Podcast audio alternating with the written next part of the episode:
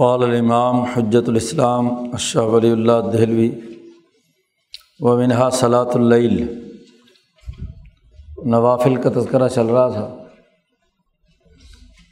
تو جو سنن رواتب یعنی سنن مؤکدات ہیں ان کی تفصیلات پچھلے ہم بدھ میں پڑھ چکے ہیں۔ دوسرے جو نوافل ہیں ان میں صلاۃ اللیل، رات کی نماز یعنی تہجد کی نماز، اس حوالے سے شاہ صاحب پہلے ایک علمی قاعدہ بیان کرتے ہیں کہ وَعْلَمْ أَنَّهُ لَمَّا كَانَ آخِرُ اللَّيْلِ وَقْتُ صَفَاءِ الْخَاطِرِ عَنِ الْأَشْغَاشِ الْمُشَوِّشَةِ۔ یہ بات جاننا چاہیے کہ رات کا آخری حصہ ایک ایسے وقت پر مشتمل ہے جب آدمی کا دل ہر طرح کی تشویشات سے اور اس کی مشغولیتوں سے فارغ ہوتا ہے، دل بالکل صاف ہوتا ہے۔ وَجَمْعِ الْقَلْبِ، اور دل میں بھی پوری جمعیت غالب ہوتی ہے، کیونکہ دن بھر کی تھکاوٹ سے جو انسان کو دل میں انتشار اور خیالات کی یلغار ہوتی ہے، اس وقت میں یہ نہیں ہوتی۔ وہ حد اس صوتی، آوازیں بھی کوئی زیادہ بلند نہیں ہوتی، اس وقت خاموشی ہوتی ہے۔ وہ نوم الناسی، اور لوگ باقی سو رہے ہوتے ہیں، شور شرابہ نہیں ہوتا۔ وہ ابعد من الریا والسمعہ، اور رات کا یہ آخری پہر دکھاوے اور سناوے سے بھی بہت دور ہوتا ہے، کیونکہ سب سو رہے ہوتے ہیں، کون دیکھنے والا ہے اور کون سننے والا ہے۔ وَأَفْضَلُ أَوْقَاتِ الطَّاعَةِ مَا كَانَ فِيهِ الْفَرَاغُ وَإِقْبَالُ الْخَاطِرِ، عبادت کے لیے سب سے بہترین وقت اور افضل ترین وقت وہ ہوتا ہے جب آدمی فارغ ہو ہر طرح کے کاموں سے اور دل بھی اللہ کی طرف متوجہ ہو۔ تو یہ ایک ایسا وقت ہے، اس لیے نبی اکرم صلی اللہ علیہ وسلم نے فرمایا صلو باللیل، اور رات کو نماز پڑھا کرو کہ جب لوگ سو رہے ہوں۔ صلو باللیل والناس نیام، لوگ سو رہے ہیں تو اس وقت نماز پڑھو۔ خود کتاب مقدس قرآن حکیم میں سورۃ المزمل میں فرمایا گیا ان ناشئۃ اللیل ہی اشد وطئا واقوم قیلا، رات کے آخری پہر میں اٹھنا انسان کی بہیمی طاقتوں کو زیادہ روندنے والا ہے، بہیمیت ٹوٹتی ہے، اور واقوم قیلا، زبان اور دل دونوں ایک پیج پر ہوتے ہیں، دماغ بھی دل بھی زبان بھی۔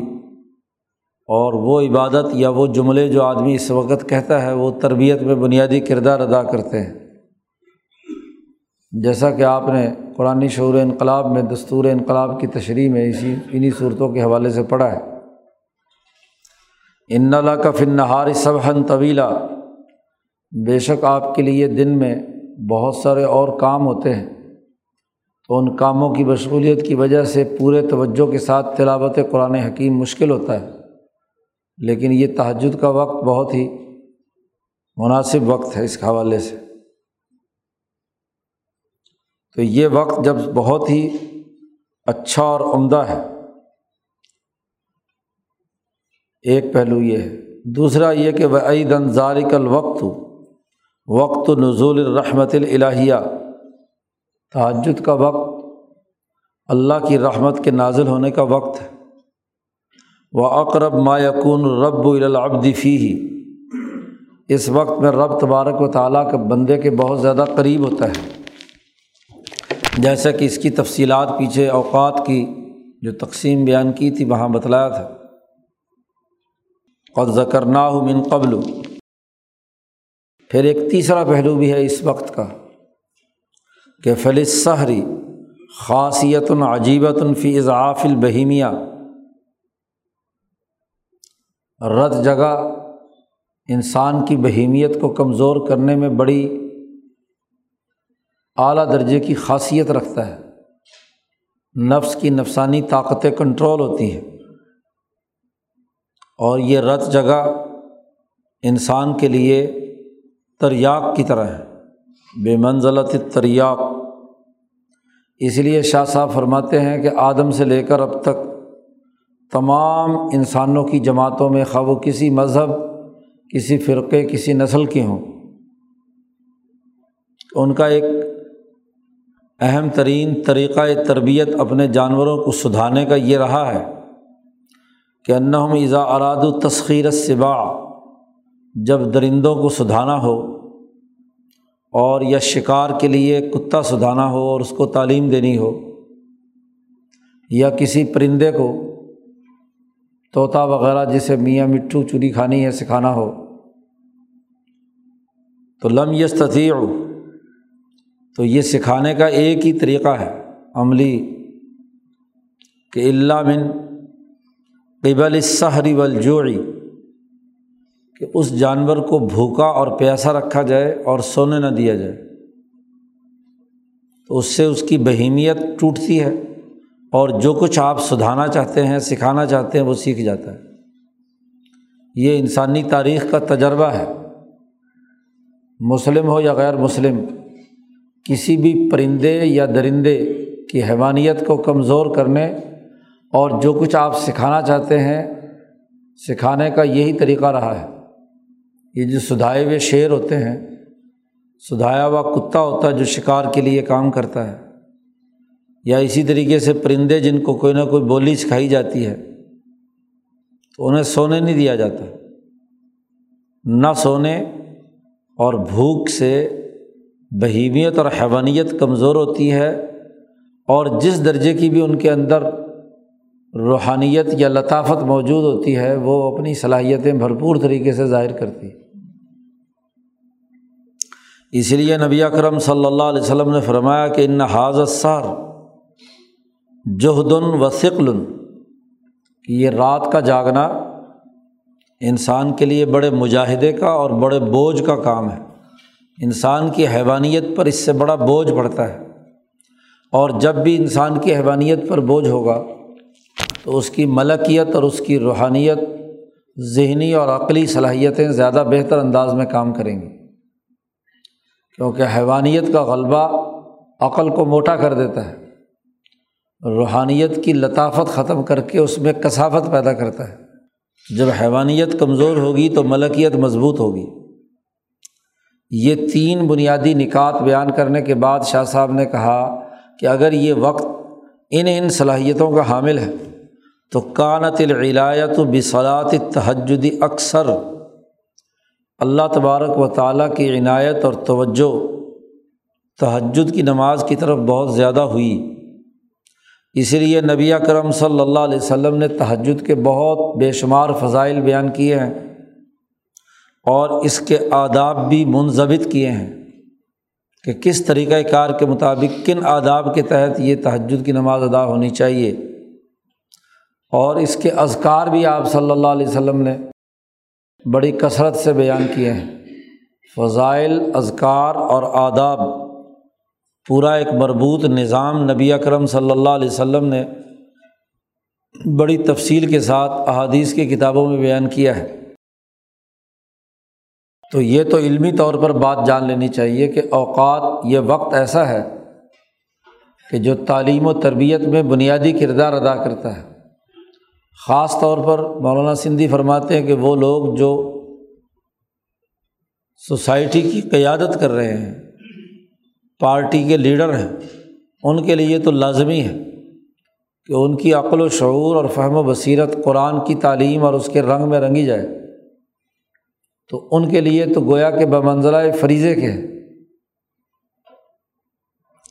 یہ ایک علمی قاعدہ بیان کر کے اس وقت کی اہمیت واضح کی ہے، اور پھر اس سے متعلق تہجد کی سے متعلق جو روایات اور احادیث ہیں انہیں یہاں بیان کرتے ہیں شاہ صاحب۔ پہلی حدیث بیان کی ہے کہ یعقد الشیطان علی قافیۃ رأس احدکم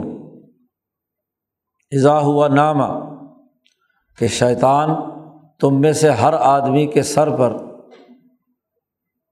اس کی کھوپڑی پر تین گریں لگاتا ہے جب آدمی سو جاتا ہے۔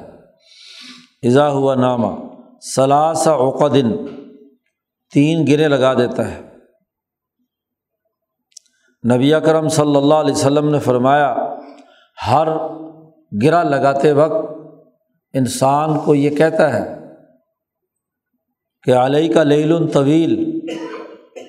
کہ رات بڑی لمبی پڑی ہوئی ہے لہذا مزے سے سو۔ فرقد، پہلی گرہ لگاتا ہے تو یہی کہتا ہے کہ رات بڑی لمبی ہے مزے لے کر سو۔ دوسری گرہ لگاتا ہے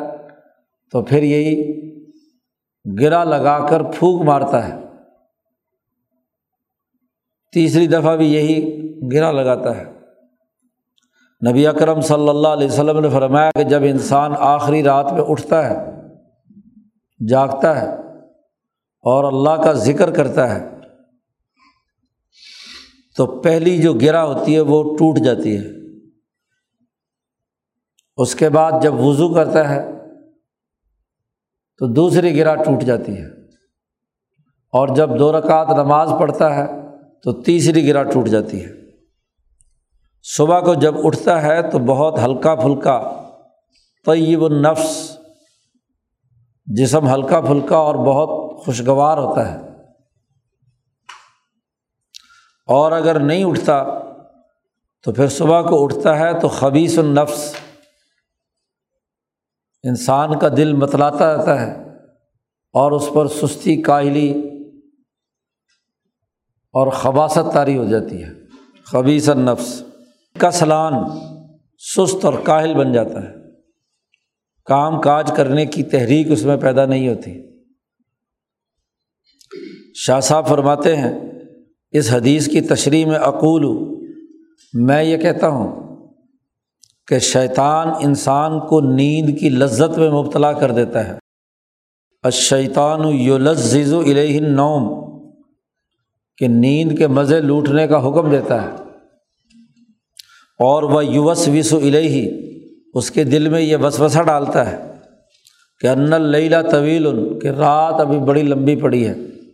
اس کا وسوسہ بڑا شدید قسم کا ہوتا ہے۔ وسوستہ تلک اقید شدیدۃ، بہت زیادہ تاکید کے ساتھ اور شدید قسم کا وسوسہ ڈالتا ہے۔ شاہ صاحب فرماتے ہیں کہ یہ وسوسے کا مقابلہ مکمل جد و جہد اور بہت ہی اعلیٰ درجے کی تدبیر کیے بغیر نہیں ہو سکتا، پورا اہتمام کرنا پڑتا ہے شیطانی وسوسے کا مقابلہ کرنے کے لیے۔ ایسی تدبیر اختیار کی جائے کہ یندفع بہ النوم، کہ اس کی وجہ سے نیند اڑ جائے انسان کی، اور اس پر اللہ کی طرف توجہ کرنے کا دروازہ کھل جائے۔ ولذالک سنہ، اس لیے یہ سنت قرار دی گئی ہے کہ اللہ کا ذکر کرے جیسے ہی اٹھے، بس بستر سے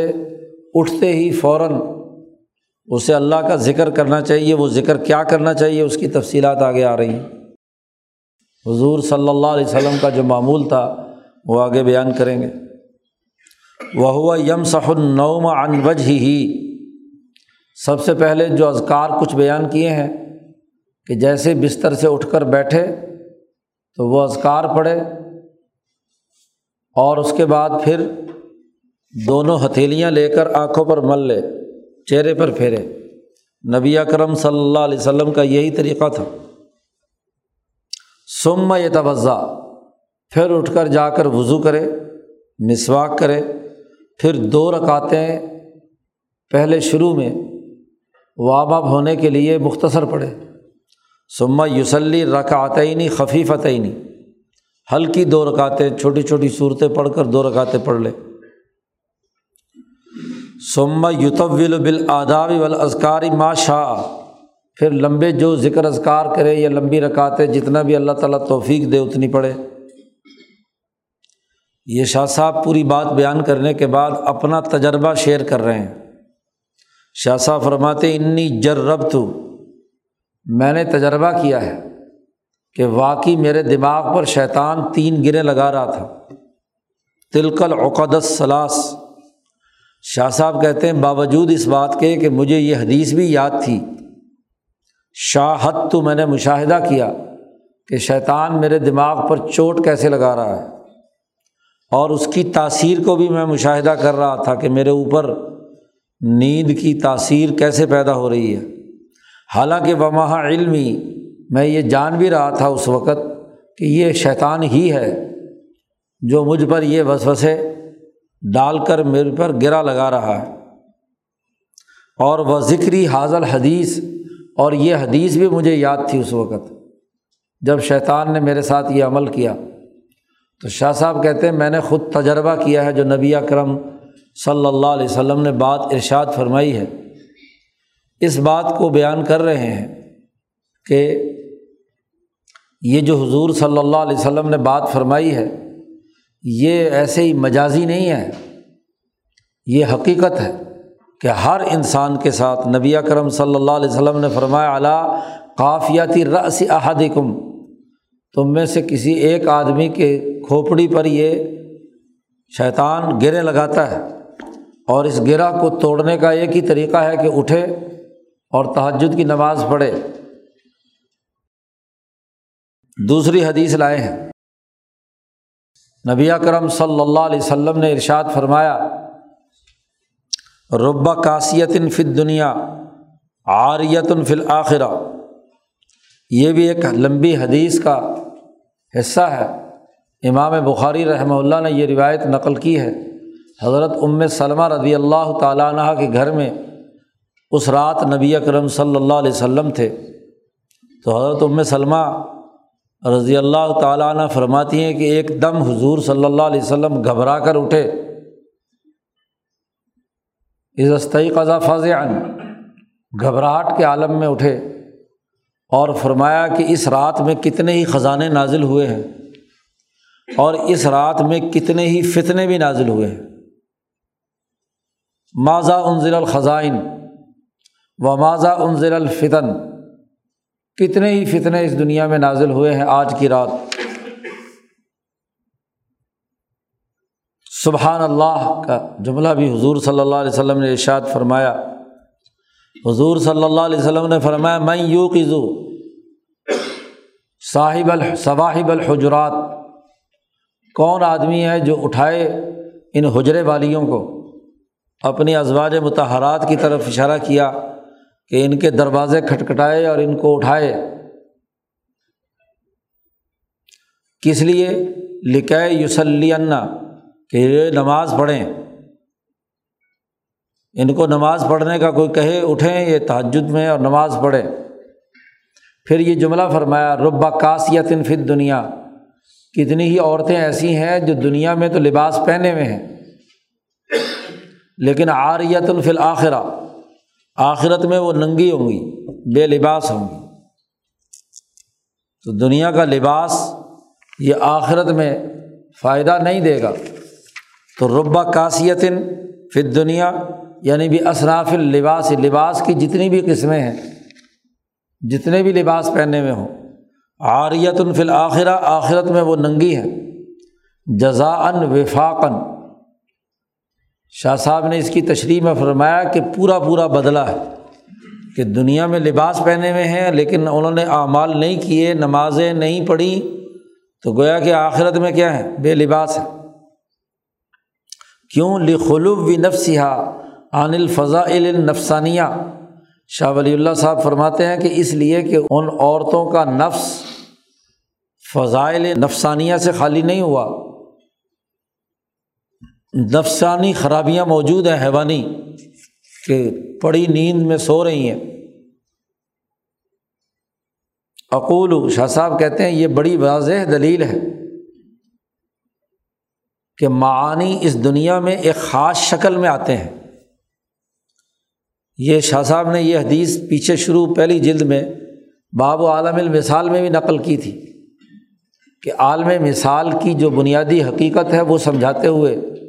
اور یہاں شاہ صاحب کو پھر موقع مل گیا کہ یہ حدیث اس بات کی نشاندہی کرتی ہے کہ دنیا میں کوئی کام ہونے سے پہلے عالم ارواح میں اور عالم مثال میں کوئی کام ہوتا ہے، وَنُزُولِهَا إِلَى الْأَرْضِ قَبْلَ وُجُودِهَا الْمَحْسُوسِ، وجود جسمانی اور وجود محسوس سے پہلے اس کا ایک وجود وجود روحانی اور وجود مثالی ہوتا ہے۔ اسی طرح ایک اور حدیث بھی آئی کہ نبی اکرم صلی اللہ علیہ وسلم نے ارشاد فرمایا کہ ہمارا رب تبارک و تعالیٰ رات کے آخری وقت تہجد کے وقت میں آسمان دنیا پر نزول فرماتے ہیں۔ آپ کا نزول اجلال دنیا آسمان دنیا پر ہوتا ہے جب رات کا آخری تہائی حصہ باقی ہوتا ہے، تو اللہ پاک ارشاد فرماتے ہیں من یدعونی فاستجیب لہ، کون ہے جو مجھ سے پکارے اور میں اس کی دعا قبول کروں، کون ہے جو مجھ سے سوال کرے تو میں اسے عطا کروں۔ تو آخری وقت میں اللہ کی طرف سے یہ سوالات، کون ہے جو مجھ سے مغفرت طلب کرے تو میں اسے معاف کروں۔ شاہ صاحب اس کی تشریح میں بیان فرماتے ہیں قالو،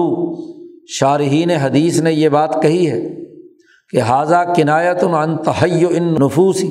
لاستنزال رحمت اللہ، یہ جو اللہ کا آسمان دنیا پر نزول کرنا ہے یہ دراصل یہ کنایا اور اشارہ ہے اس بات کی طرف کہ انسانی دلوں میں اللہ نے جن میں یہ استعداد رکھی ہے کہ وہ اللہ کی طرف رجوع کرنے والے ہوں، ان کی استعداد یہاں بیان کی جا رہی ہے کہ انہیں یوں محسوس ہوتا ہے جیسے ذات باری تعالیٰ بالکل آسمان دنیا پر آ گئے۔ اس پہلو سے محدثین کہتے ہیں اس پہلو سے کہ اس وقت حضوری کی کیفیت کے راستے کی جو رکاوٹیں آوازیں ہیں وہ نہیں ہوتی، اور دل بالکل صاف ستھرا ہوتا ہے ہر قسم کی خیالات کی تشویش سے اور ریاکاری سے بہت دور ہوتا ہے۔ تو شارحین نے تو یہ بات کہی ہے، لیکن شاہ صاحب کہ اپنے فلسفے کے تناظر میں شاہ صاحب اس حدیث کی ایک دوسری تشریح کر رہے ہیں، اس کو یہاں بیان کرتے ہیں وعندی، میرے نزدیک اس حدیث کی تشریح میں یہ ان تمام باتوں کے ساتھ ساتھ ایک اور بات کا بھی اضافہ کر لیجئے، وہ یہ کہ انہ مع ذالک کنایۃ عن شیء متجدد، یہ اس بات کی طرف کنایا اور اشارہ بھی ہے کہ اللہ کی رحمت میں تجدید ہوتی رہتی ہے، ہر چیز میں ایک تجدید ہوتی ہے۔ وہ جو پیچھے بھی گزرا تھا کہ کل یوم ہوا فی شان، ہر دن اللہ کی ایک نئی تجلی نازل ہوتی ہے۔ اسی تجدد والی تجلی کو ہی تعبیر کیا گیا ہے لفظ نزول سے کہ اللہ تعالیٰ نزول کرتے ہیں۔ وقد اشرنا الی شیء من ھذا، اس کے بارے میں ہم پیچھے ایک باب میں اشارہ کر کے آئے ہیں۔ شاہ صاحب کہتے ہیں یہ دو راز ہیں، ایک تو یہ کہ انسان جو تہجد پڑھنے والا ہے ان میں یہ استعداد پیدا ہوتی ہے کہ وہ اللہ کی طرف متوجہ ہوں، اور دوسری طرف اللہ کی تجلی دنیا میں نازل ہوتی ہے۔ اس خاص وقت میں دونوں چیزوں کے مل جانے کو ہی نبی اکرم صلی اللہ علیہ وسلم نے اپنی ایک تیسری حدیث میں بیان فرمایا۔ آپ نے ارشاد فرمایا کہ اقرب ما یکون الرب من العبد فی جوف اللیل، انسان اپنے رب تبارک و تعالیٰ کے سب سے زیادہ قریب رات کے آخری حصے میں ہوتا ہے۔ جب اس وقت وہ اللہ کے سامنے حاضر ہوتا ہے تو اللہ کے سب سے زیادہ قریب ایسے وقت میں ہوتا ہے۔ اور یہ بھی ارشاد فرمایا نبی اکرم صلی اللہ علیہ وسلم نے کہ پوری رات کے اندر ایک گھڑی ایسی ہوتی ہے کہ جب کوئی مسلمان بندہ اس گھڑی میں اللہ سے کچھ سوال بھی کرتا ہے خیر کا تو ضرور اللہ تعالیٰ اسے عطا کرتے ہیں، اور وہ عام طور پر حضور نے فرمایا یہ گھڑی آخری رات میں ہوتی ہے۔ اسی طرح نبی اکرم صلی اللہ علیہ وسلم کی ایک اور حدیث میں آپ صلی اللہ علیہ وسلم نے ارشاد فرمایا کہ علیکم بقیام اللیل، تم پر لازمی ہے رات کو اٹھنا، اس لیے کہ فإن دأب الصالحین قبلکم، تم سے پہلے جو نیک لوگ گزرے ہیں گزشتہ انبیاء اور ان پر ایمان لانے والے حواریین اور صالحین، ان کی یہ عادت رہی ہے کہ صبح تہجد میں وہ اٹھیں۔ وَهُوَ قُرْبَةٌ لَكُمْ إِلَىٰ رَبِّكُمْ، گزشتہ قوموں کے صالحین کی بھی یہ عبارت رہی ہے، اور آپ صلی اللہ علیہ وسلم نے فرمایا کہ تمہارے لیے بھی تمہارے رب سے قرب کا یہی ذریعہ ہے۔ اگلی بات آپ صلی اللہ علیہ وسلم نے فرمائی کہ مکفرۃ للسیئات، یہ گناہوں کو مٹاتی ہے، ومنہات عن الاسم، اور اسم اور گناہوں سے بچاتی ہے۔ شاہ صاحب کہتے ہیں کہ ہم گناہوں کے مٹانے اور گناہوں سے باز رکھنے کی حقیقت ہم پیچھے ایک باب میں بیان کر کے آئے ہیں، مبحث خامس میں، جہاں مبحث البر والاسم پر بحث کی تھی شاہ صاحب نے، تو اس کو دوبارہ دیکھ لو، فراجع، وہاں جا کر دوبارہ مطالعہ کر لو۔ تیسری حدیث لائے ہیں کہ نبی کرم صلی اللہ علیہ وسلم نے ارشاد فرمایا کہ من آوی الی فراشہ طاہرا، جو آدمی اپنے سونے کے بستر پر پاک اور طاہر ہو کر اپنے بستر پر آیا، وضو کر کے باوضو ہو کر لیٹا، اللہ کا ذکر کیا اور ذکر کے دوران ہی اسے اونگ آ گئی اور سو گیا، تو لم ینقلب ساعۃ من اللیل، تو اس کے بعد رات کی کسی گھڑی میں بھی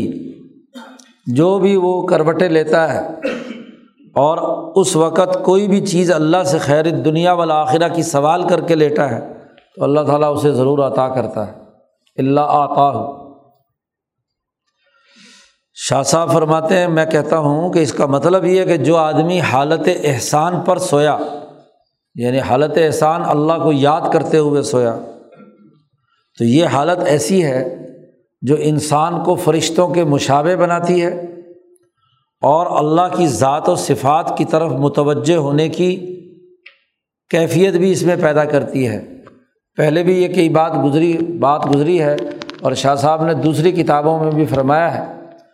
ایک اصطلاح ہے تشبہ بالملکوت اور ایک ہے تطلع الی الجبروت۔ انسانوں کی دو طرح کی استعداد ہوتی ہیں، کچھ لوگ ایسے ہوتے ہیں جو فرشتوں سے مشابہت اختیار کر سکتے ہیں بہیمیت کمزور ہونے کی وجہ سے اور ملکیت بھی کمزور ہونے کی وجہ سے، پیچھے شاہ صاحب اس پر گفتگو کر چکے ہیں، اور وہ لوگ جن کی ملکیت عالیہ اور بہیمیت عالیہ شدیدہ سفیقہ ہوتی ہے وہ تطلع الی الجبروت، وہ ملائے سافل نہیں بلکہ ملائے اعلیٰ میں جہاں اللہ تعالیٰ کی ذات و صفات کا عکس پڑ رہا ہے عرش الہی پر، وہاں جھانکتے ہیں۔ تطلع کا معنی ہوتا ہے جھانکنا، تو وہ وقتاً فوقتاً ہوتا ہے، اشراق کی حالت ہے کہ کسی ایک وقت میں اللہ تبارک و تعالیٰ نے مدد فرمائی تو مشاہدہ ذات باری تعالیٰ یا تجلی اعظم کا مشاہدہ ہو گیا، اس کو تطلع الی الجبروت کہتے ہیں۔ تو جو آدمی جامع ہو تشبہ بالملکوت کا اور تطلع الی الجبروت کا، لم یزل طول لیلتہ علی تلک الحالہ، اور وہ پوری رات اسی حالت میں رہا، تو اس کا نفس گویا کہ اللہ کی طرف رجوع کرنے والا ہے اور وہ مقربین کی عبادات کا حامل بن گیا۔ فی عبادہ المقربین، اللہ کے مقرب بندوں میں اس کو شمولیت ہوگی، اور ظاہر ہے کہ یہ اعلیٰ درجے کی توفیق انبیاء علیہ السلام اور ان کے مخصوص حواریین، صحابہ، اولیاء اللہ، ان کو حاصل ہوتی ہے۔ اس لیے یہ تہجد کی عبادت ہر انسان کے لیے لازمی قرار نہیں دی گئی۔ آگے روایت آئے گی کہ عبداللہ ابن مسعود یہ تہجد کے فضائل بتلا رہے تھے، تو ایک دیہاتی نے پوچھا کہ آپ نے کیا فرمایا؟ تو حضرت ابن مسعود نے فرمایا تمہارے لیے نہیں فرمایا، تم تو اپنی نیند پوری کرو، سارا دن محنت مزدوری کرنی ہے، تو رات کو اگر تم جاگنا شروع کر دو گے تو دماغ پر اثر ہوگا۔ وہ وہی جس کی حیوانیت مضبوط ہو، جو اپنی نیند پر کنٹرول رکھتا ہو، اس کے لیے ہے یہ تہجد کے جو آداب، اور پہلے سنتیں بیان کی ہیں پھر آداب بیان کیے ہیں شاہ صاحب نے۔ وَمِن سُنَنِ التہجد، تہجد کی سنت جو نبی اکرم صلی اللہ علیہ وسلم سے وہ مروی ہے وہ یہ کہ ان یذکر اللہ اذا قام من النوم، جب نیند سے بیدار ہو تو سب سے پہلے اللہ کا ذکر کرے قبل ان یتوضا، وضو کرنے سے بھی پہلے بستر پر بیٹھے بیٹھے۔ اور اس حوالے سے نبی اکرم صلی اللہ علیہ وسلم نے اللہ کا ذکر کیا ہے، اس کے کئی دعائیں ہیں، ان تمام کو شاہ صاحب یہاں بیان کرتے ہیں۔ وقد ذکر فی صیغ، نبی اکرم صلی اللہ علیہ وسلم نے ان دعا کے مختلف صیغے یا مختلف انداز اور اسلوب اختیار کیے ہیں، ان میں سے سب سے پہلے یہ دعا ہے جو امام بخاری نے نقل کی ہے کہ نبی اکرم صلی اللہ علیہ وسلم جب تہجد کے لیے اٹھتے تھے، بستر پر بیٹھتے تھے، تو سب سے پہلے وضو سے بھی پہلے یہ دعا پڑھتے تھے، اللہم لک الحمد، اے اللہ تیرے لیے ساری تعریفیں ہیں، کیوں کہ انت قیم السماوات والارض ومن فیہن، تو آسمان و زمین کو قائم رکھنے والا ہے اور جو کچھ آسمانوں اور زمینوں میں ہے، ولک الحمد، تیرا اس بات پر شکر کہ انت نور السماوات والارض ومن فیہن، تو آسمان و زمینوں کا نور ہے اور جو کچھ آسمان و زمینوں میں ہے وہاں بھی تیرا ہی نور کار فرما ہے، اس پر اے اللہ تیرا شکر۔ ولک الحمد، اے اللہ تیرا شکر کہ انت ملک السماوات والارض ومن فیہن، آسمان و زمین میں جو بھی کچھ ہے تو اس کا بادشاہ اور حکمران ہے، اس پر تیری حمد و ثنا۔ ولک الحمد، اے اللہ تیری ہی حمد، اس لیے کہ انت الحق و وعدک الحق، تو خود بھی حق ہے، تیرا وعدہ بھی برحق اور سچ ہے، و لقاؤک حق، تیرے ساتھ ملاقات بھی حق ہے، وقولک حق، تیری بات بھی حق ہے، والجنت حق والنار حق، حقوق سارے بیان کیے، والنبیون حق ومحمد حق والساعت حق، یہ سب کی سب چیزیں حق ہیں، اس پر تیری تعریف۔ پھر ایک اگلی جامع دعا بھی اس وقت حضور پڑھتے تھے، اللہم لک اسلمت وبک آمنت، اے اللہ میں تیرے لیے اسلام لایا، تجھ پر میں ایمان لایا، وعلیک توکلت، میں نے تجھی پر توکل اور بھروسہ کیا، وإلیک انبت وبک خاصمت، میں تیری طرف ہی رجوع کرتا ہوں، تیری بنیاد پر ہی میں دشمنوں سے لڑتا ہوں، خاصمت، وإلیک حاکمت، تجھے ہی میں حکمران مانتا ہوں، تجھ سے ہی فیصلے کراتا ہوں، فاغفر لی ما قدمت وما اخرت، معاف فرما دے میرے تمام گناہ جو اگلے پچھلے ہیں، وما اسررت وما اعلنت،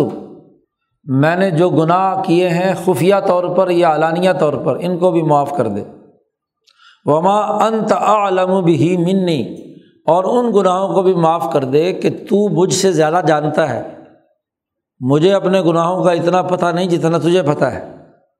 انت المقدم و انت المؤخر، تو مقدم بھی ہے اور مؤخر بھی ہے، اول بھی ہے آخر بھی ہے، لا الہ الا انت، تیرے علاوہ کوئی اور خدا نہیں، ولا الہ غیرک، تیرے علاوہ کوئی اور غیر الہ نہیں، یہ ایک دعا ہے۔ آپ صلی اللہ علیہ وسلم یہ دعا تہجد کے وقت جب اٹھتے تھے بستر پر بیٹھ کر سب سے پہلے یہ دعا پڑھتے تھے، یا ایک اور دعا بھی ہے یہ یاد ہو جائے تو سب سے اچھی ہے، زیادہ تر راویوں نے یہی بیان کی ہے، منہا، دوسری دعا وہ ہے کہ ایک آدمی بیٹھ کر سب سے پہلے دس مرتبہ اللہ اکبر، دس مرتبہ الحمدللہ، اور دس مرتبہ سبحان اللہ، دس دس مرتبہ سبحان اللہ وبحمدہ عشرًا، اور پھر دس مرتبہ سبحان الملک القدوس، اور دس مرتبہ استغفار پڑھے، استغفر اللہ استغفر اللہ، اور دس مرتبہ لا الہ الا اللہ حلل اللہ عشرًا، اور پھر اس کے بعد یہ بات کہے کہ اللہم انی اعوذ بک من ضیق الدنیا، اے اللہ میں تیری پناہ میں آتا ہوں دنیا کی تنگیوں سے، و ضیق یوم القیامہ، اور قیامت کے دن کی تنگی سے بھی میں تیری پناہ میں آتا ہوں، دس مرتبہ حضور صلی اللہ علیہ وسلم یا یہ دعا پڑھتے تھے۔ اور تیسری دعا یہ بھی حضور سے منقول ہے کہ لا الہ الا انتا، تیرے علاوہ کوئی خدا نہیں، سبحانک اللہم و بحمدک استغفرک لذنبی و اسألک رحمت، تیری رحمت کا سوال کرتا ہوں، اور پھر اللہ سے یہ دعا بھی مانگی حضور نے، اللہم زدنی علما، اے اللہ میرے علم میں اضافہ فرما، ولا تزغ قلبی بعد اذ ہدیتنی، اے اللہ تو نے مجھے ہدایت دی، اس ہدایت کے بعد میرے دل کو گمراہ مت کرنا، اس میں کجی پیدا نہ کرنا، وہب لی من لدنک رحمہ، اور اپنی طرف سے رحمت مجھے عطا فرما، انک انت الوہاب، بے شک تو ہی عطا کرنے والا ہے۔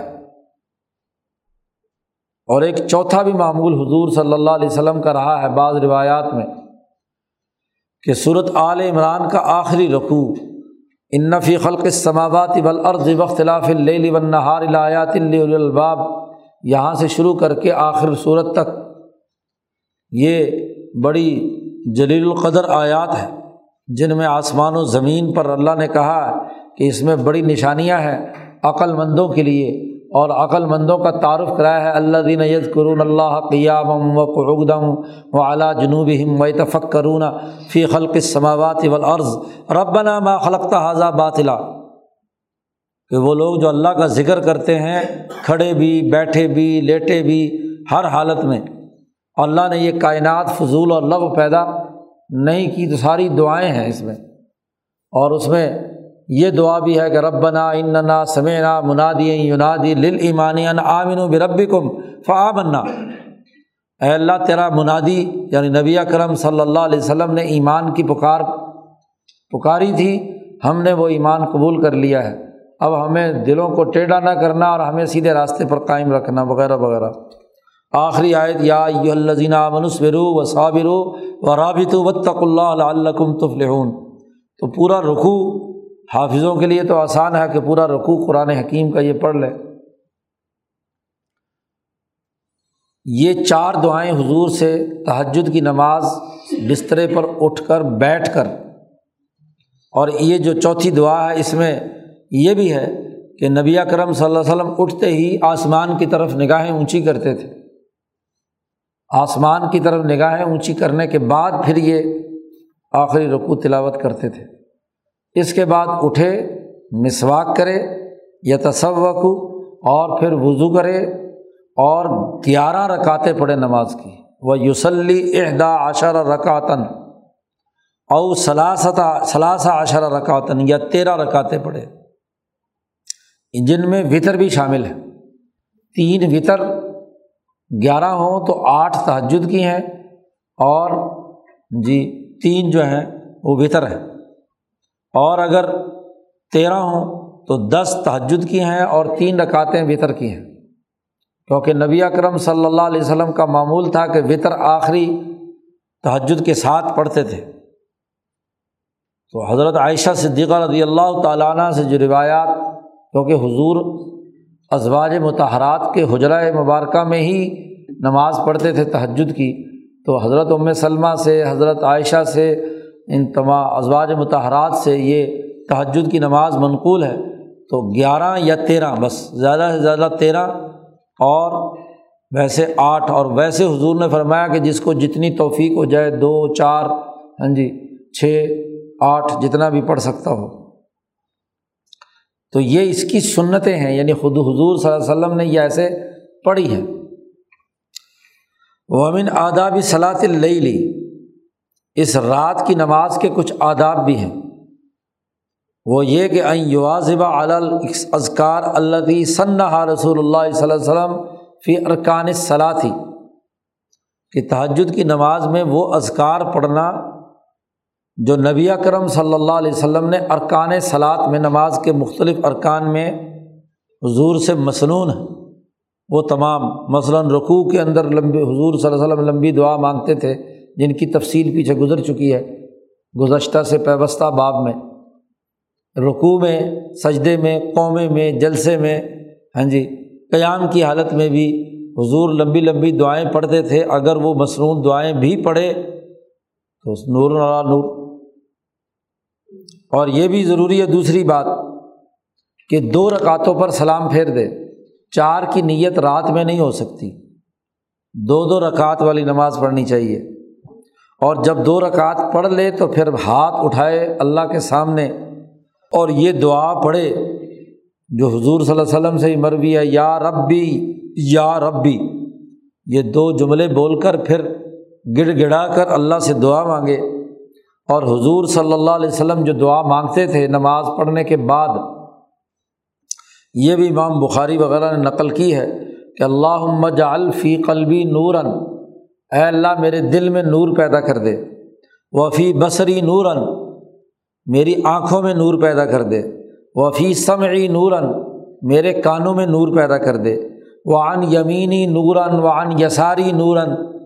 دائیں طرف بھی نور پیدا کر دے، دائیں ہاتھ میں بھی بائیں ہاتھ میں بھی، وفوقی نوراً وتحتی نوراً، میرے اوپر بھی نور پیدا کر دے، میرے پاؤں کے نیچے بھی نور پیدا کر دے،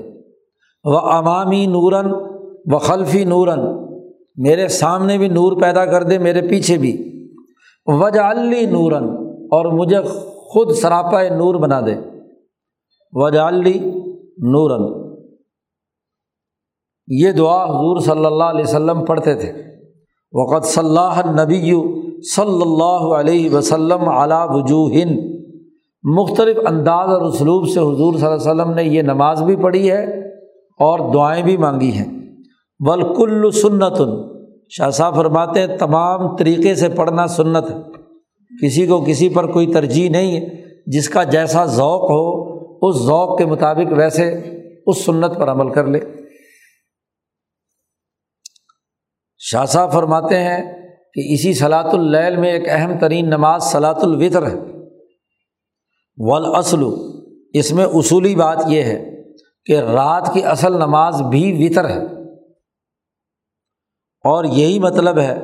نبی اکرم صلی اللہ علیہ وسلم کے اس ارشاد کا کہ آپ صلی اللہ علیہ وسلم نے فرمایا ان اللہ امدکم بصلاۃ ہی الوتر، اللہ نے تمہیں امداد پہنچائی ہے ایسی نماز کے ساتھ جو وطروں والی نماز ہے، تو فصلوها ما بین العشاء الی الفجر، عشاء اور فجر کے درمیان وطر ادا کیا کرو۔ وَإِنَّمَا شَرَعَهَا النَّبِيُّ صلی اللہ علیہ وسلم وطراً، حضور صلی اللہ علیہ وسلم نے وطر کو مشروع اس لیے قرار دیا کہ لِأَنَّ الْوِطْرَ عَدَدٌ مُبَارَكٌ، اس لیے کہ وطر جو ہے ایک مبارک عدد ہے، جیسا کہ پیچھے ایک جگہ پر شاہ صاحب تفصیل بیان کر کے آئے ہیں، اور وہ یہ حدیث ہے اس کی بنیاد کہ آپ صلی اللہ علیہ وسلم نے فرمایا ان اللہ وطر، اللہ تعالیٰ اکیلا ہے اور وہ یحب الوطر، وطر کو پسند کرتا ہے، تو فاوتروا یا اہل القرآن، اے اہل قرآن وطر پڑھا کرو،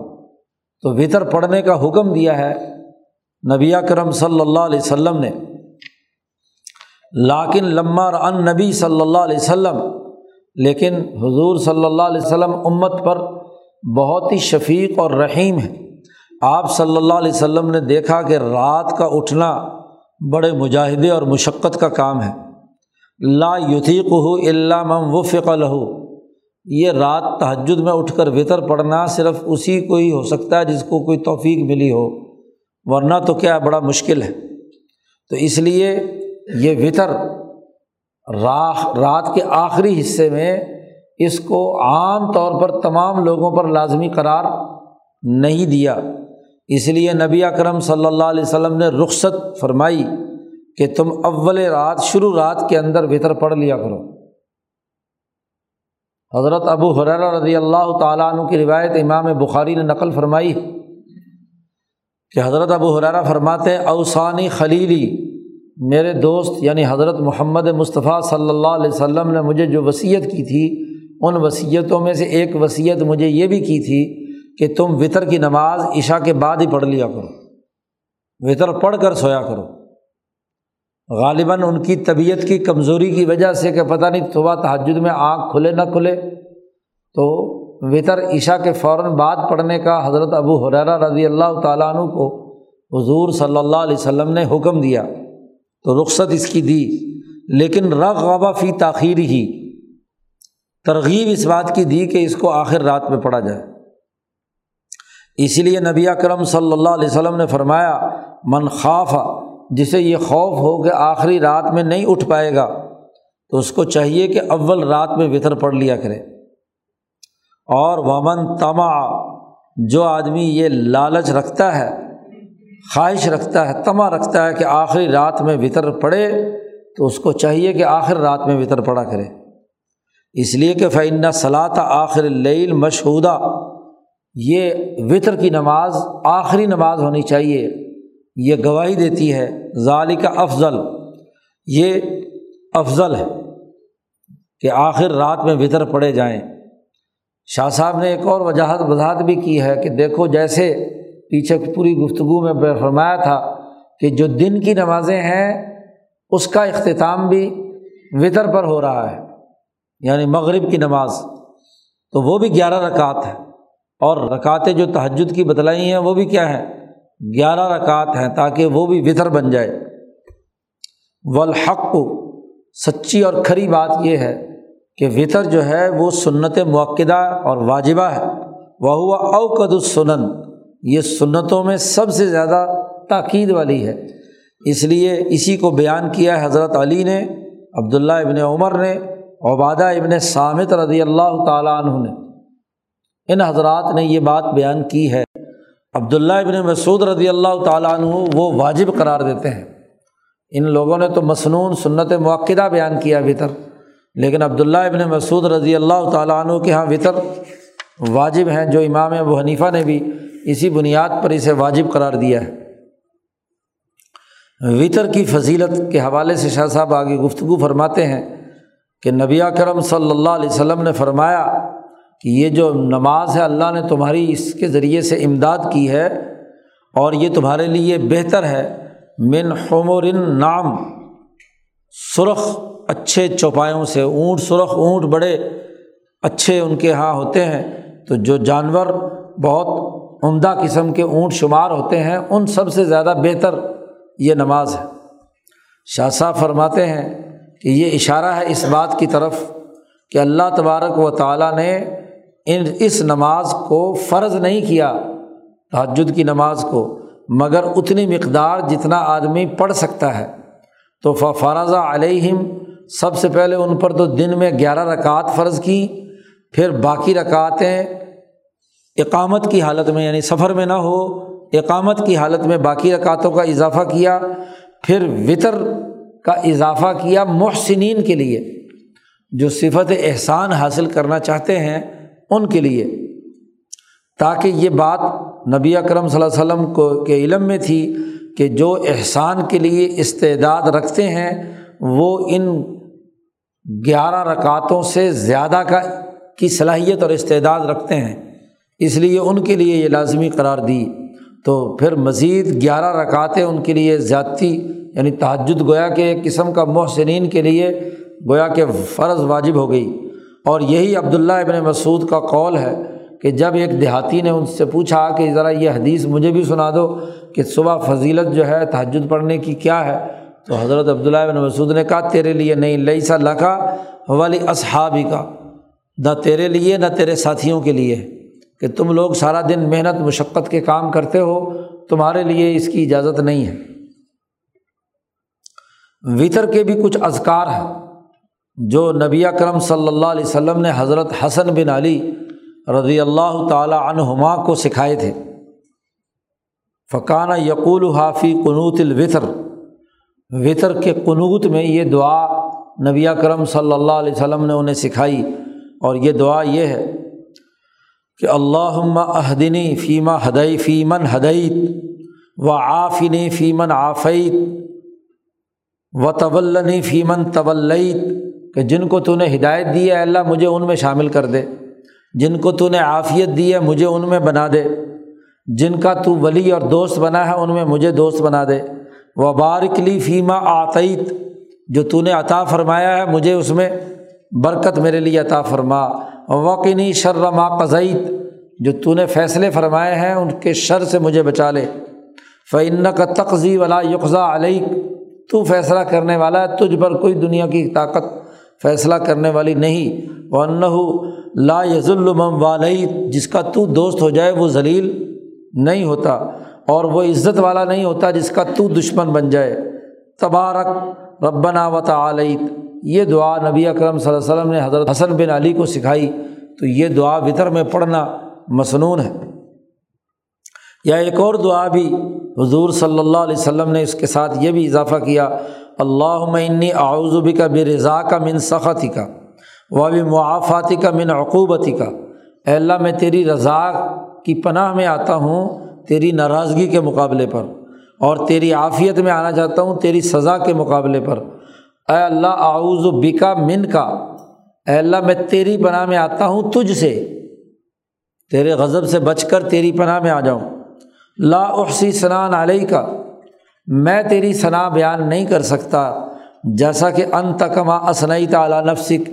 جیسا کہ تو خود اپنی ثنا بیان کر سکتا ہے۔ یا اسی طریقے سے یہ بھی دعا ہے کہ جب سلام پھیرے تو سبحان الملک القدوس تین مرتبہ پڑھے، اور تیسری دفعہ آواز تھوڑی سی بلند کر لے۔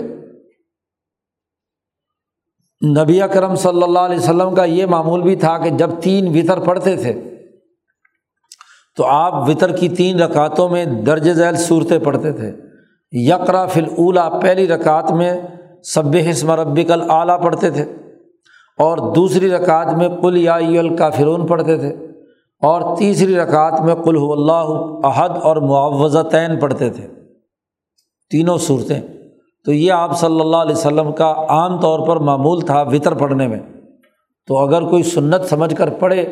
فرض لازمی تو نہیں ہے، تو ٹھیک ہے، اچھی بات ہے۔ یہاں دو طرح کے نوافل مکمل ہو گئے، ایک سنن رواتب اور دوسرا صلاۃ اللیل۔ شاہ صاحب نوافل کی ترتیب بھی اسی کے حساب سے بیان کر رہے ہیں۔ تیسری اہم ترین جو نوافل کی قسم ہے وہ قیام رمضان ہے، جسے تراویح کہتے ہیں۔ شاہ صاحب کہتے ہیں وَالسِّرُّ فِي مَشْرُوعِيَتِهِ، رمضان کے مہینے میں تراویح کی مشروعیت کا راز یہ ہے کہ ان المقصود من رمضان، رمضان کا اصل بنیادی مقصد یہ ہے کہ مسلمان فرشتوں کے ساتھ اپنے الحاق کریں، فرشتوں کی مشابہت اختیار کریں۔ تو اس لیے نبی اکرم صلی اللہ علیہ وسلم نے فرشتوں سے مشابہت اختیار کرنے کے دو درجے مقرر کیے ہیں، وَذَلِكَ عَلَىٰ دَرَجَتَيْنِ، ایک درجہ عوام کا ہے، درجۃ العوامی، اور عوام کا درجہ صرف اتنا ہے کہ رمضان میں دن کے روزے رکھیں اور فرض نماز پر اکتفا کریں، بس۔ وَالْاِكْتِفَاءُ عَلَى الْفَرَائِضِ، اور دوسرا درجہ محسنین کا ہے، اور محسنین کے لیے تین کام لازمی قرار دیے گئے ہیں، بلکہ چار کام۔ پہلا تو یہ کہ رمضان کا روزہ رکھیں، نمبر دو یہ کہ رات کو قیام کریں یعنی تراویح پڑھیں،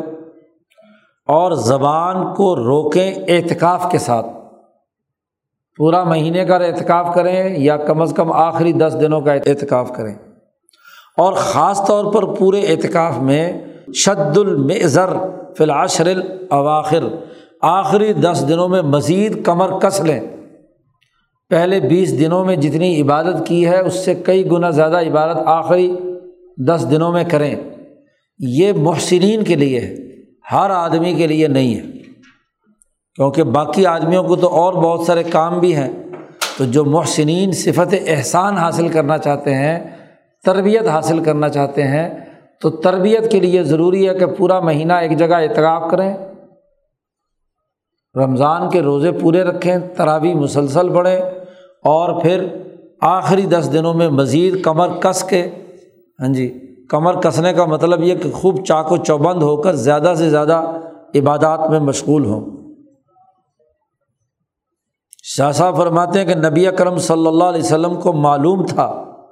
کہ پوری امت اعلیٰ درجے میں یہ کام نہیں کر سکتی، لا یستطیعون الاخذ بالدرجۃ العلیٰ،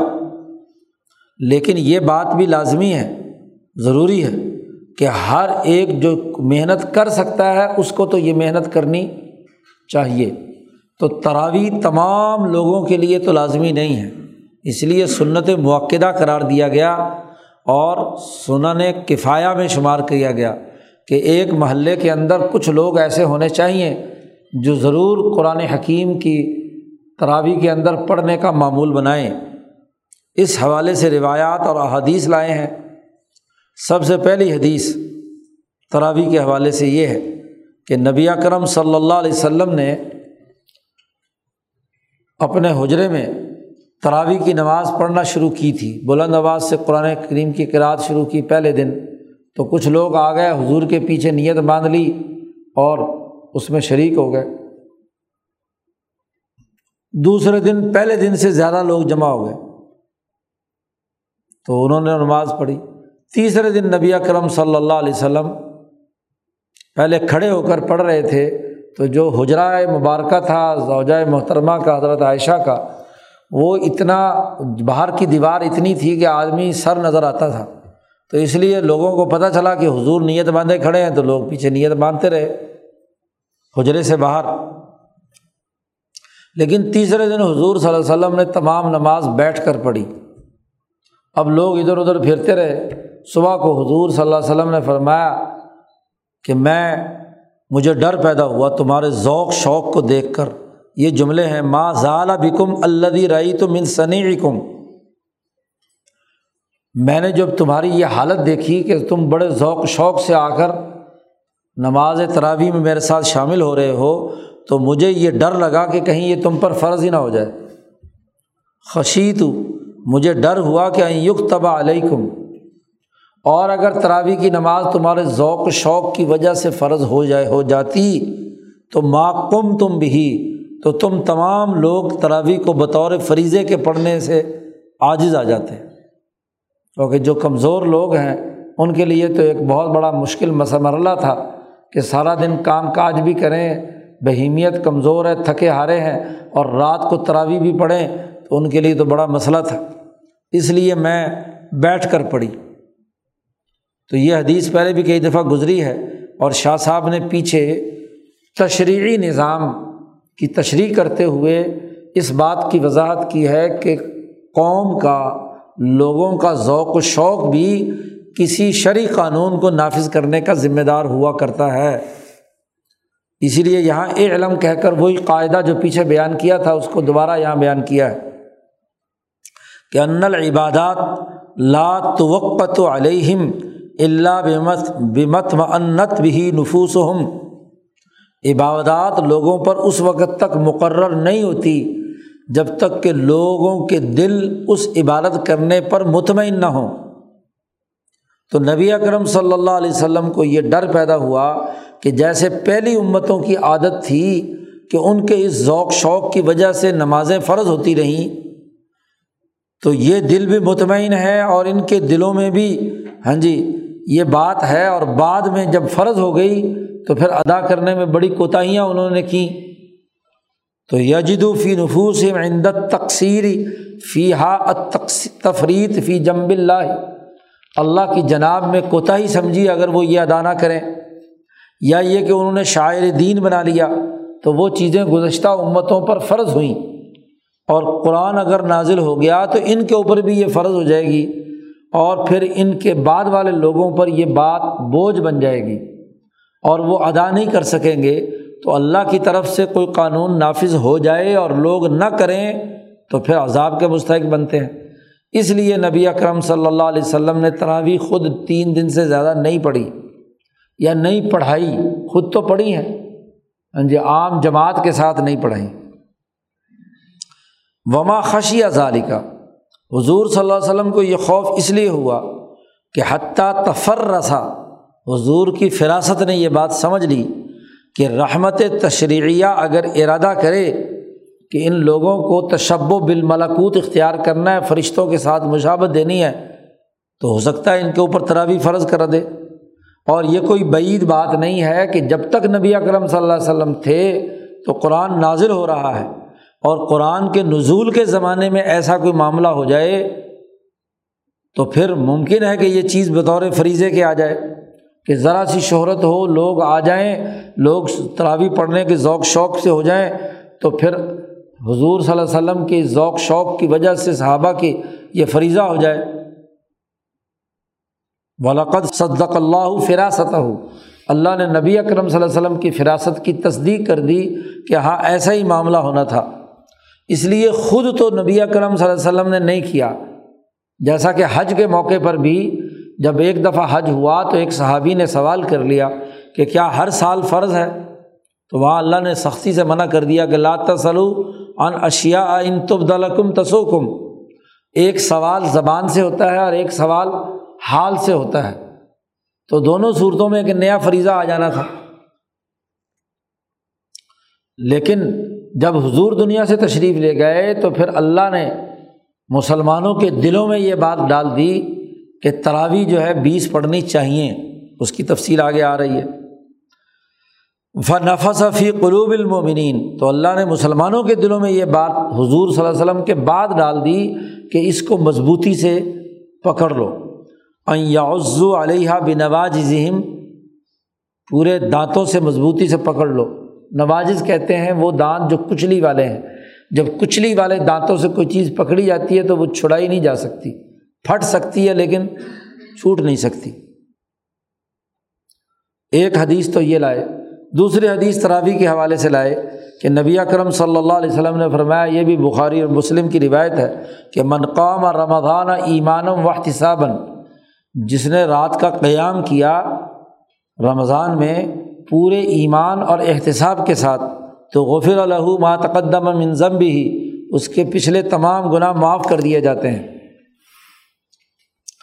شاہ صاحب فرماتے ہیں کہ ذالک لأنہ بالاخذ بہذی درجہ امکان من نفسی لنفحات ربہ المقتضیہ لظہور الملکیہ و تکفیر السیئات،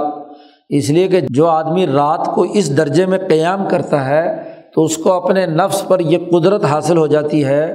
کہ وہ اپنے رب تبارک و تعالیٰ کے جو انعامات دنیا میں آ رہے ہیں، ٹھنڈی ہوائیں چل رہی ہیں، ان کو قبول کرے، جو انسان کی ملکیت کو ظاہر کرتی ہیں اور اس کی بہیمیت کو کمزور کرتی ہیں، گناہوں کو مٹاتی ہیں۔ یہ دو حدیثیں لائے ہیں اور دو حدیثوں کے بعد صحابہ کی کا جو اجماع ہے اسے نقل کرتے ہیں۔ وزادت الصحابۃ ومن بعدہم، صحابہ رضوان اللہ علیہ اجمعین نے اور ان کے بعد آنے والے اولیاء اللہ نے رمضان میں تراویح کے لیے تین چیزوں کو مزید اضافہ کر دیا، یہ اجماع صحابہ سے ہوا ہے۔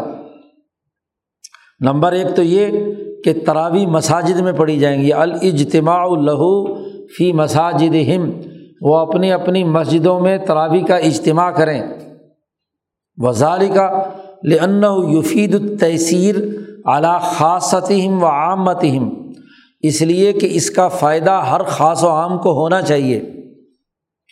جو نماز تراویح میں نہیں بھی شریک ہے تو کم از کم قرآن پاک کے پڑھنے کی آواز اس کے محلے میں اور اس کی مسجد میں، اس کے علاقے میں ضرور گونجے گی، پہلی بات۔ دوسری بات پر صحابہ نے یہ بھی اجماع کر لیا کہ اداؤہ فی اول اللیل، کہ شروع رات میں تراویح ادا کر لی جائے عشاء کی نماز کے فوراً بعد۔ کیوں؟ لہذا تیسیر، اسی آسانی کو سامنے رکھتے ہوئے جس کی اشارہ ہم نے پیچھے اشارہ کیا ہے۔ درمیان میں ایک جملہ معترضہ لائے باوجود اس بات کے کہ آخر رات کا حصہ جو ہے وہ فرشتوں کے حاضر ہونے کا وقت ہوتا ہے اور وہ افضل ترین وقت ہے، جیسا کہ حضرت عمر نے اس پر تنبیہ کی ہے،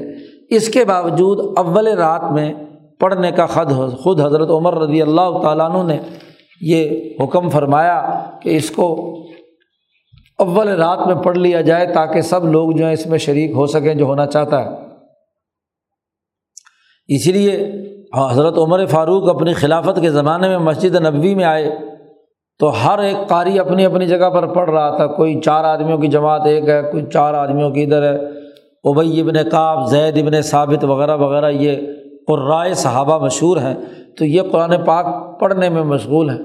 تو حضرت عمر نے کہا صبح کو کہ تم اللہ اللہ پڑھ رہے تھے، کیوں نہ میں ایک امام پر تمہیں جمع کر دوں؟ صحابہ سے مشورہ کیا، صحابہ نے کہا اس سے اچھی بات کیا ہوگی کہ آپ ایک امام پر جمع کر دیں۔ تو عمر فاروق رضی اللہ تعالیٰ عنہ نے ہاں جی ایک امام عبید ابن کعب، جن کی قراءت بہت اچھی تھی، خود نبی اکرم صلی اللہ علیہ وسلم نے ان کی تلاوت قرآن حکیم سننے کی فرمائش کی تھی، تو انہیں مقرر کیا کہ آپ تراویح پڑھائیں ان کو اور باقی سب لوگ ان کے ایک امام کے پیچھے پڑھیں، بعد میں کسی نے نفلوں میں اکیلے پڑھنی ہے تو پڑھتے رہے۔ یہ عمر فاروق کی اکیلے کی بات نہیں ہے، آج کل بڑا فتنہ پیدا ہوا ہوا بلا وجہ کا جھوٹ پراپگنڈا کہ جی یہ عمر فاروق کی بدعت ہے۔ اس کا بدعت سے کیا تعلق؟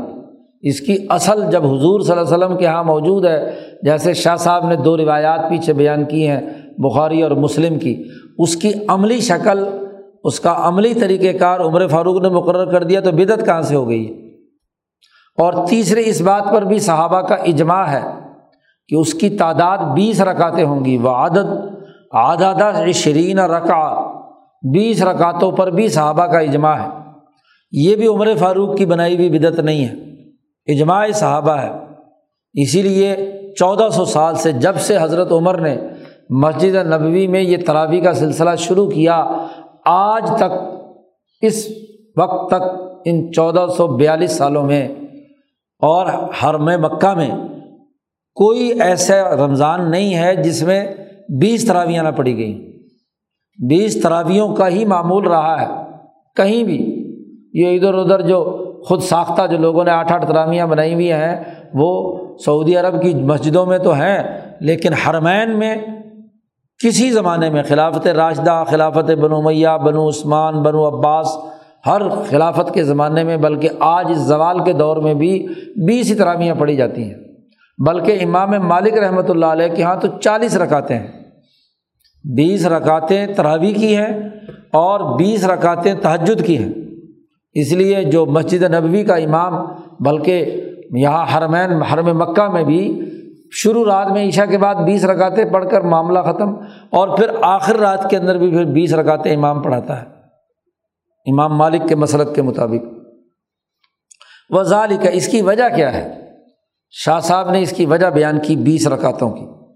اس لیے کہ نبی اکرم صلی اللہ علیہ وسلم نے محسنین کے لیے گیارہ رکعتیں مشروع قرار دی تھیں، دن میں گیارہ رکعتیں فرض کے اعتبار سے جو مسافر کی نماز ہے، اور ایسے ہی رات کی گیارہ رکعتیں۔ یہ تمام کی تمام ملا کر ہاں جی احدی عشرہ رکعتاً فی جمیع السنہ، پورے سال۔ تو صحابہ نے یہ فیصلہ کیا کہ دن کی بیس دس گیارہ رکعتیں اور رات کی گیارہ رکعتیں دونوں ملا دی جائیں۔ انہوں نے فیصلہ کیا کہ مناسب نہیں ہے کہ مسلمان کے حصے میں رمضان میں یہ ہو کہ وہ ہاں جی ڈبل پڑھیں، تو بیس رکعتیں مقرر کیں اور تین وتر پڑھیں، تو کل رکعتیں کتنی ہوگی؟ تیئیس۔ یہ پھر وتر ہو گیا، تین وتر پڑھیں گے تو بیس رکعتیں پڑھیں گے تو تیئیس رکعتیں ہو گئی، یعنی کہ دن اور رات کی دونوں رکعتیں جمع ہو گئی۔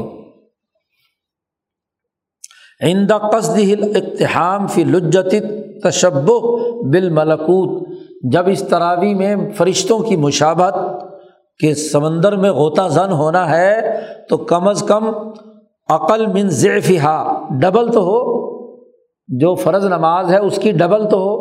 اور وہ ڈبل تبھی ہوگی کہ جب بیس تراویح پڑھی جائیں اور تین وتر پڑھے جائیں تو تیئیس رکعتیں کل بنتی ہیں۔ تو یہ گویا کہ تشبہ بالملکوت، کیونکہ فرشتے بھی عرش الہی پر اسی طرح صف باندھ کر قرآن پاک پڑھنے میں مشغول ہیں، تو یہ جو محسنین صفت احسان حاصل کرنا چاہتے ہیں دنیا میں تو ان فرشتوں کی مشابہت اختیار کریں۔ یہ وتر اور تراویح ان کا ذکر آ گیا۔ چوتھی نماز جو مسنون نوافل میں سے نبی اکرم صلی اللہ علیہ وسلم سے مروی ہے وہ چاشت کی نماز ہے، منہا الضحیٰ، اور اس کا راز یہ ہے کہ حکمت الہیہ نے یہ بات اس بات کا تقاضا کیا ہے۔ پچھلے بحث کو یاد رکھیں گے، شاہ صاحب نے کہا چوبیس گھنٹے ہیں، اور چوبیس گھنٹے میں اگر آپ اس کو تقسیم کریں تو دن کے چار ربع ہیں اور رات کے چار ربع ہیں، تو تین گھنٹے کے بعد نماز ہے، ہر نماز تین گھنٹے کے بعد تقریباً ہے۔ ظہر کے تین گھنٹے بعد عصر ہے، تین گھنٹے کے بعد مغرب ہے، تین گھنٹے کے بعد عشاء ہے، اور پھر درمیان میں تہجد آ گئی، پھر آگے ہاں جی فجر آ گئی۔ اب فجر سے لے کر ظہر تک چھ گھنٹے بنتے ہیں، تو ان کے درمیان میں یعنی ربع جو ہے دن کا چوتھائی حصہ، تین گھنٹے، شاہ صاحب فرماتے ہیں یہ ربع ہے۔ تو کوئی ربع بھی عبادت الہیہ سے خالی نہیں ہونا چاہیے۔ اللہ یخلو کل ربع من ارباع نہار من سلاطن، دن کے چار جو حصے ہیں ان میں سے ہر ربع کے اندر ہاں جی نماز ہونی چاہیے، تاکہ اللہ کے ذکر سے جو کوئی غفلت باقی کاموں میں مشغولیت کی وجہ سے ہوئی ہے وہ دور ہو جائے۔ لأن الربع ثلاث ساعات، ربع جو ہے وہ تین گھنٹے کا ہوتا ہے۔ وہی اول کثرت للمقدار المستعمل عندهم فی اجزاء النہار عربهم وعجمهم،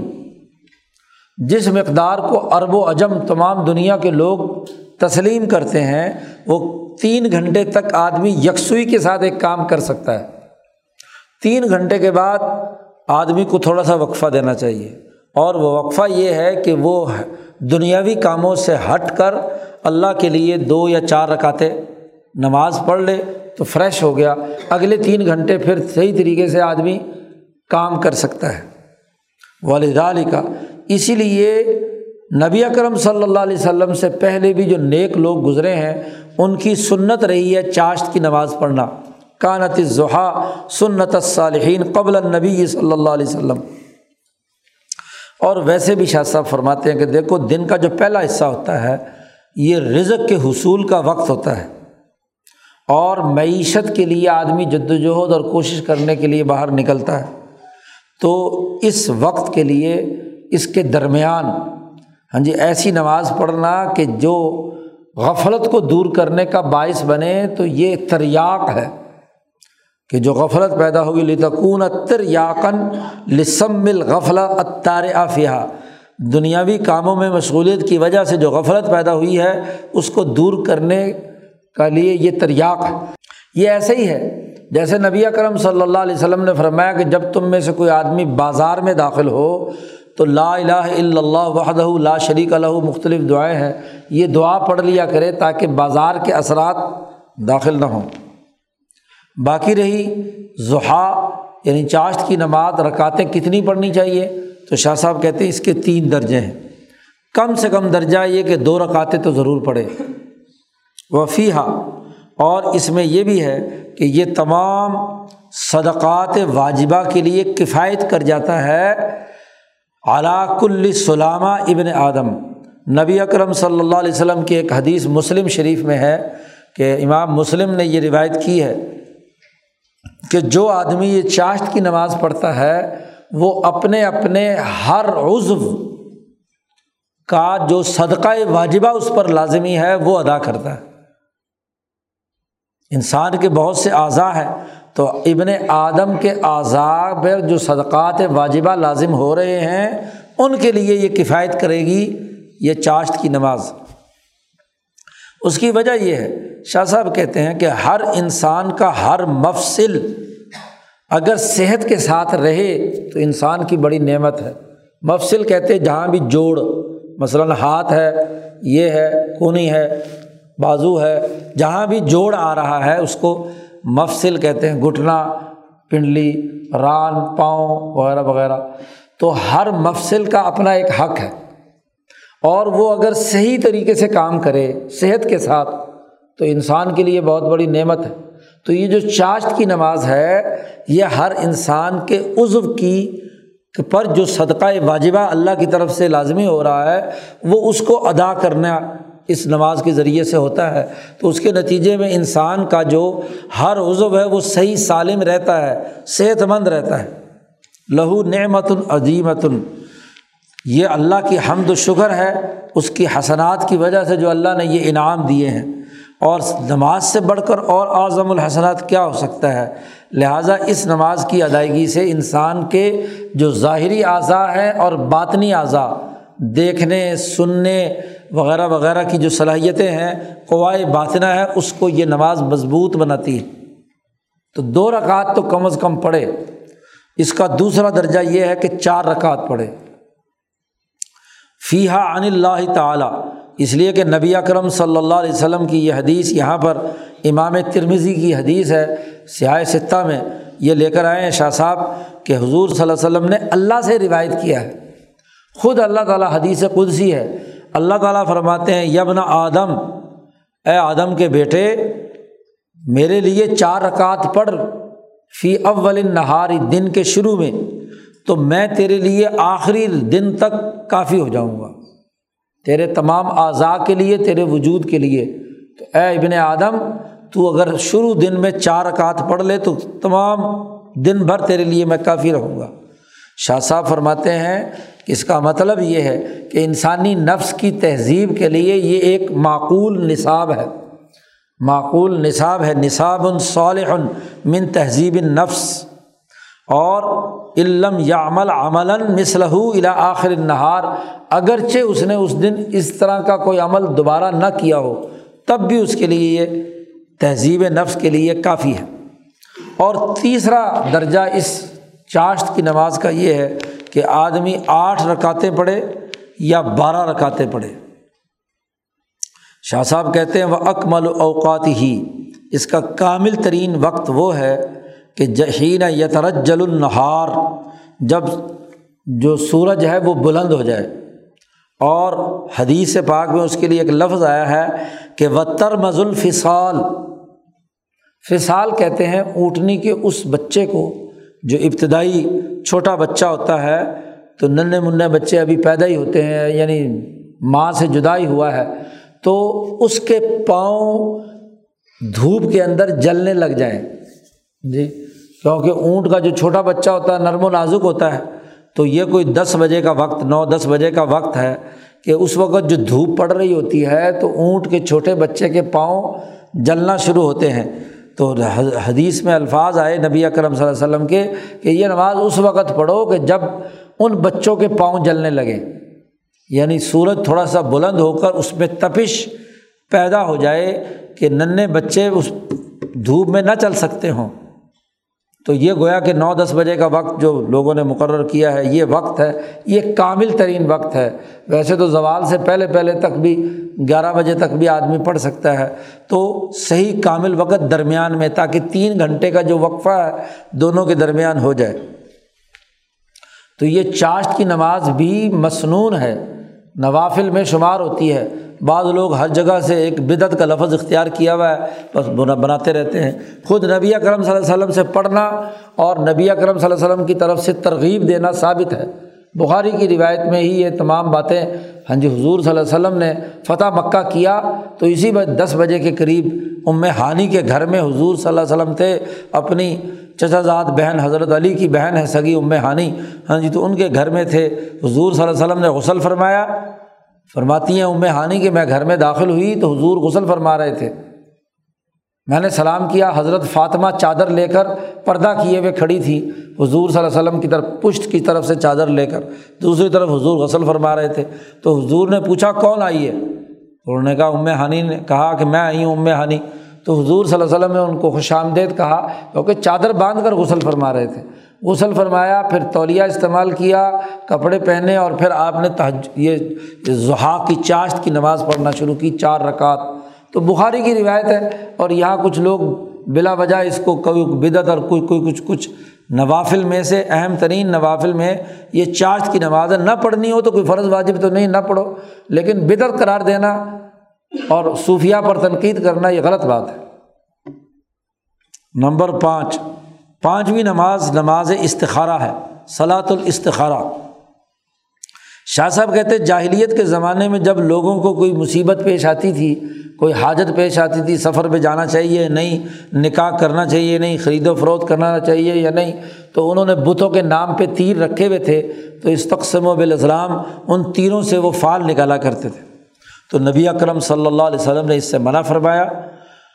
اور فرمایا کہ اس کی کوئی بنیاد اور اصل نہیں ہے،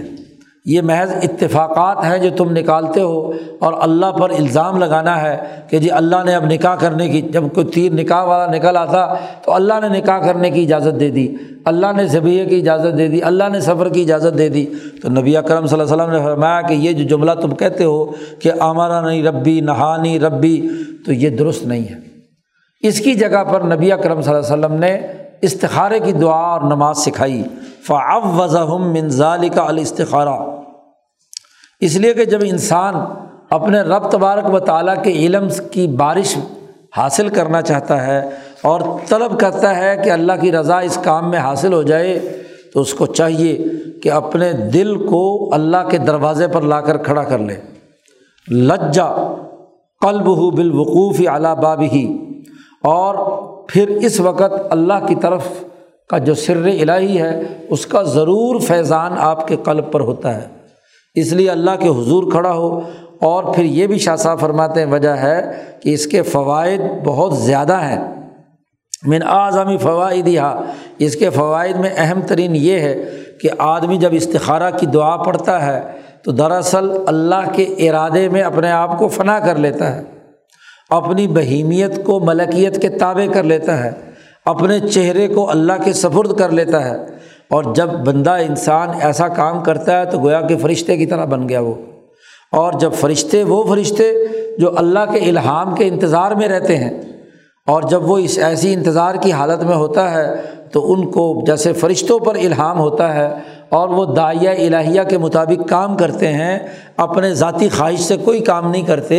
ایسے یہ بندہ جس نے استخارے کی نماز اور استخارے کی دعا پڑھی یہ بھی اسی طریقے سے اللہ کے الہام کے مطابق کام کرتا ہے۔ شاہ صاحب فرماتے ہیں میرے نزدیک عندی تمام امور میں استخارے کی کثرت کرنا یہ ایک ایسا تریاق مجرب ہے، تجربہ شدہ ہے کہ ضرور اس کے ذریعے سے انسان کو فرشتوں سے مشابت حاصل ہو جاتی ہے، کیونکہ استخارہ کرنے والا اپنی خواہش نفس سے کوئی کام نہیں کر رہا ہوتا، وہ اپنا ہر کام اللہ کے سپرد کر رہا ہے، جب اللہ کے سپرد کر کے کام کرتا ہے تو گویا کہ فرشتوں کے مشابہ ہو گیا۔ نبی اکرم صلی اللہ علیہ وسلم نے صلاۃ الاستخارہ کے آداب، اس کی دعا بیان فرمائی ہے، منضبط کی ہے، اس کا ایک منظم نظام بیان فرمایا ہے۔ فشرع رکعتین،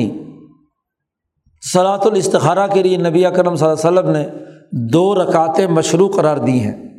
اور فرمایا کہ دو رکعتیں پڑھنے کے بعد یہ دعا سکھلائی، اور صحابی فرماتے ہیں کہ مجھے ایسے سکھلائی جیسے حضور نے مجھے نماز سکھلائی تھی، کہ نماز ایسے پڑھنی ہے، قیام ایسے کرنا ہے، رکوع میں یہ پڑھنا ہے، سجدے میں یہ پڑھنا ہے، ایسے ہی نبی اکرم صلی اللہ علیہ وسلم نے مجھے دعائے استخارہ سکھائی، اور یہ دعائے استخارہ یہاں شاہ صاحب نے پوری نقل کی ہے۔ اللہم انی استخیرک بعلمک، اے اللہ میں تجھ سے مشورہ طلب کرتا ہوں تیرے علم کی بنیاد پر، وَأَسْتَقْدِرُكَ بِقُدْرَتِكَ، تیری قدرت سے میں قدرت حاصل کرنا چاہتا ہوں، وَأَسْأَلُكَ مِنْ فَضْلِكَ الْعَظِيمِ، اور میں تیرے فضل عظیم کا تجھ سے سوال کرتا ہوں، اس لیے کہ فَإِنَّكَ تَقْدِرُ وَلَا أَقْدِرُ، کہ تو قدرت رکھتا ہے میں قدرت اور طاقت نہیں رکھتا، وَتَعْلَمُ وَلَا أَعْلَمُ، تو علم رکھتا ہے اور مجھے علم نہیں ہے، انت علام الغیوب، تو غیبوں کو جاننے والا ہے۔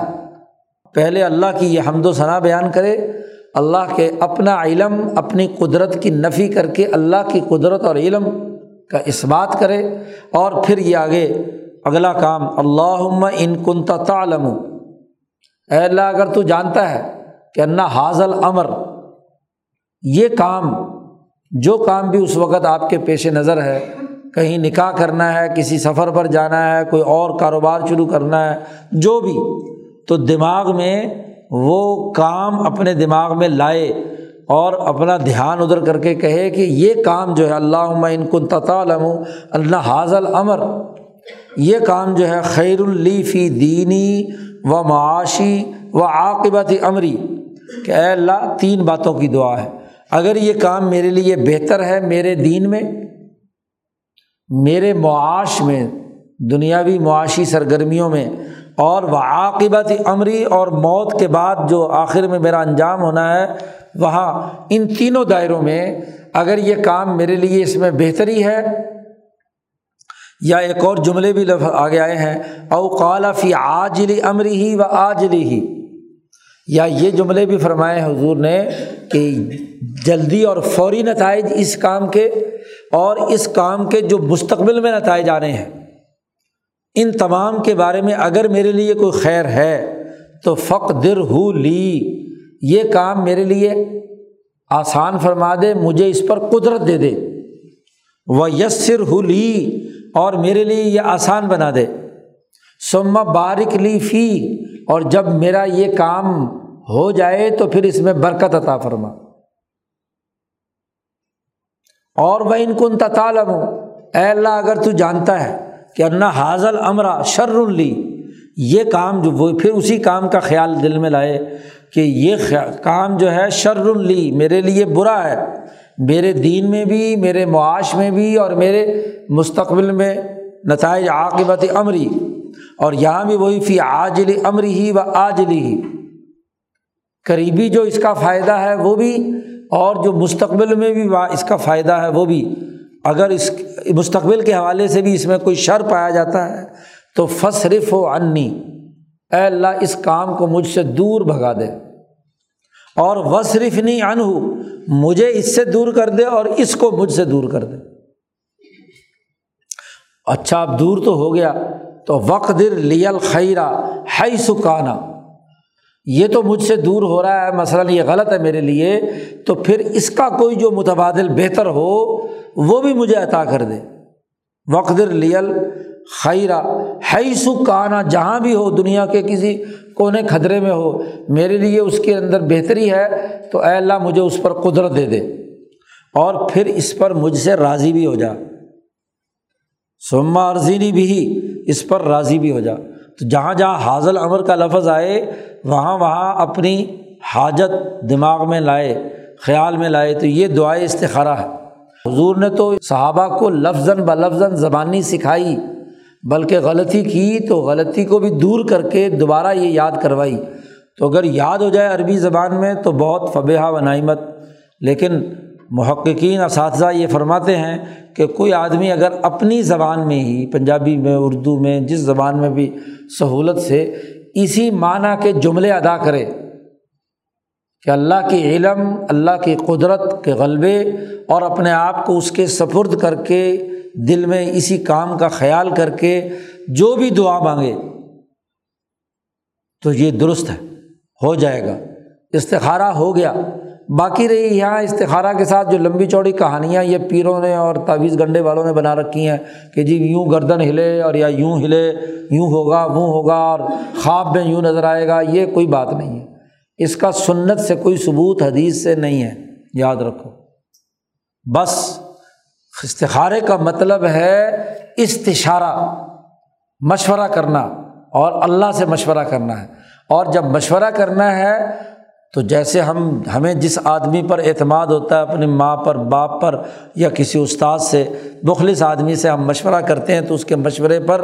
عمل کرتے ہیں، اپنے آپ کو اس کے حوالے کر دیتے ہیں، تو یہاں اللہ تبارک و تعالیٰ کے اپنے آپ کو حوالے کرنا ہے۔ اس کے بعد اگر تو وہ کام آپ کے لیے ہو گیا تو اس کا مطلب یہ کہ آپ کے لیے خیر و برکت ہے، اور اگر نہیں ہوا، رکاوٹ پیدا ہو گئی تو خود بخود کیا ہو جائے گا، دور ہو جائے گا۔ تو اس لیے یہ جو باقی، ہاں جی، اور ایک اور بھی جو آج کل حرکتیں شروع ہوئی ہوئی ہیں کہ جی فلاں پیر صاحب جو فلاں کے لیے استخارہ کر رہے ہیں، یہ کوئی کسی کے لیے استخارہ نہیں کر سکتا، یہ بالکل قطعی غلط بات ہے۔ ہر آدمی کو اپنا استخارہ خود کرنا ہے، کیونکہ یہاں اپنے آپ کو اللہ کے سپرد کرنا ہے، تو سپردگی آپ کے اندر ہوگی نا، آپ کے لیے کوئی دوسرا آدمی استخارہ، اور پھر استخارے کی بھی بڑی بڑی فیسیں مقرر ہیں آج کل، کاروبار بنا لیا، ہاں جی میں استخارہ کر کے بتاؤں گا یہ صحیح ہے غلط ہے، استخارے پتہ نہیں ایسے کتنی دفعہ غلط ہو چکے ہیں، تو یہ ایسی ڈرامے بازی ہے، پیسے کمانے کا دھندا ہے۔ استخارہ جو ہے وہ خود انسان نے کرنا ہے جس کو جو مصیبت درپیش ہو، اس لیے محققین صوفیہ فرماتے ہیں کہ جس کے دل کو آگ لگی ہوئی ہے کسی مسئلے سے متعلق تو اس کا استخارہ استخارہ ہوگا نا، اس کی دعا دعا ہوگی، دوسرے پر وہ کیفیت طاری تو نہیں ہو سکتی، تو وہ تمہارے لیے کیسے استخارہ کرے گا۔ لوگ سمجھتے ہیں جی میں تو بڑا گناہ گار ہوں، دوسرا آدمی نیک ہے وہ استخارہ کر دے، نیک آدمی اپنے لیے نیک ہے، تم اپنے لیے اپنی بات کرو، تم نے اپنے آپ کو اللہ کے سپرد کیا ہے یا نہیں، تو اللہ کے سپرد کرنا یہ استخارے کی بنیادی روح ہے، یہ اپنانا لازمی اور ضروری ہے۔ وہ کرتے نہیں، دوسروں کو، پیروں فقیروں کے پیچھے چلے جاتے ہیں۔ چھٹی جو نماز ہے وہ صلاۃ الحاجہ ہے کہ کوئی آپ کو حاجت ضرورت پیش آئی ہے، وہ اللہ سے مانگنا چاہتے ہیں آپ، تو اس کے لیے بھی نماز نبی اکرم صلی اللہ علیہ وسلم نے مشروع کی ہے۔ والاصل فیہ، اصل اس کی بنیاد جو صلاۃ الحاجہ کی ہے وہ ان الابتغاء من الناس و طلب الحاجہ منہ مذنت نہ یرا اعانت ما من غیر اللہ تعالی، آدمی اپنی حاجت کسی انسان کے سامنے رکھے، اس سے بھیک مانگے، اس سے کوئی حاجت مطالبہ کرے، تو یہ گو آدمی اس کو خدا نہ بھی سمجھ رہا ہو، لیکن یہ شرک کی مشابہت رکھتا ہے، شرک کے ساتھ اس کی مشابہت ہے کہ آپ کسی کے سامنے ہاتھ پھیلائیں، کسی کے سامنے اپنی حاجت بیان کر کے اس سے حاجت پورا کرنے کا مطالبہ کریں۔ تو اللہ تبارک و تعالیٰ نے اس کے لیے فَيُخِلُّ بِتَوْحِيدِ الْإِسْتِعَانَةِ، اللہ سے مدد کرنے والی توحید کے کے حوالے سے یہ بات بڑی خلل انگیز ہے، اس لیے نبی اکرم صلی اللہ علیہ وسلم نے ان لوگوں کے لیے صلاۃ الحاجہ یعنی دعا اور نماز مشروع کی، تاکہ یہ جو شر ہے کسی دوسرے کے سامنے ہاتھ پھیلانے والا یہ ختم ہو جائے۔ اور وَيَسِيرُ وُقُوعُ الْحَاجَةِ مُؤَيِّدًا لَهُ فِيمَا هُوَ بِسَبِيلِهِ مِنَ الْإِحْسَانِ، کہ صفت احسان کی تائید سے اللہ کے سامنے گڑ گڑا کر جب دعا مانگتا ہے تو حاجت اسی سے پوری ہو جائے اس کی۔ فَسَنَّ لَهُمْ، اس لیے اس کے لیے مسنون مسنون قرار دیا گیا کہ لوگ دو رکعت نماز پڑھیں صلاۃ الحاجہ کے نام سے، پھر اللہ کی ثنا بیان کریں، پھر نبی اکرم صلی اللہ علیہ وسلم پر درود شریف بھیجیں، اور پھر اس کے بعد یہ دعا نبی اکرم صلی اللہ علیہ وسلم نے سکھائی ہے، ہاں جی دعا یہ نبی اکرم صلی اللہ علیہ وسلم نے سکھائی ہے، ترمذی ابن ماجہ وغیرہ میں یہ روایت موجود ہے، حضور صلی اللہ علیہ وسلم نے دعا سکھلائی، لا الہ الا اللہ الحلیم الکریم، سبحان اللہ رب العرش العظیم، والحمد للہ رب العالمین، اسألک موجبات رحمتک، اے اللہ میں تجھ سے سوال کرتا ہوں تیری رحمت کے موجبات کا۔ یہ بڑا جامع جملہ ہے، شاہ ولی اللہ کی فلسفی نے اس کی بہت زبردست تشریح کی ہے، موجبات رحمتی کا، کائنات ایک عالمگیر سسٹم اللہ کی طرف سے جو بنایا ہوا ہے، یہ قوانین فطرت اور اسباب و مسببات کے ذیل میں ہے۔ اسی حجت اللہ کا جو دوسرا تیسرا باب تھا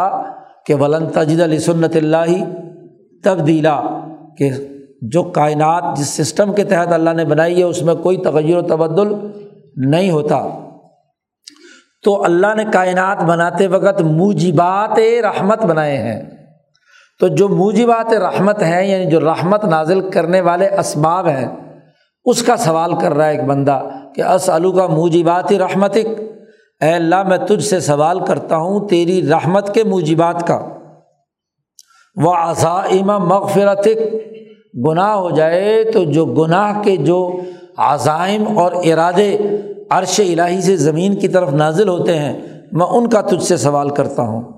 والغنیمۃ من کل بر، اور ہر بر کا جو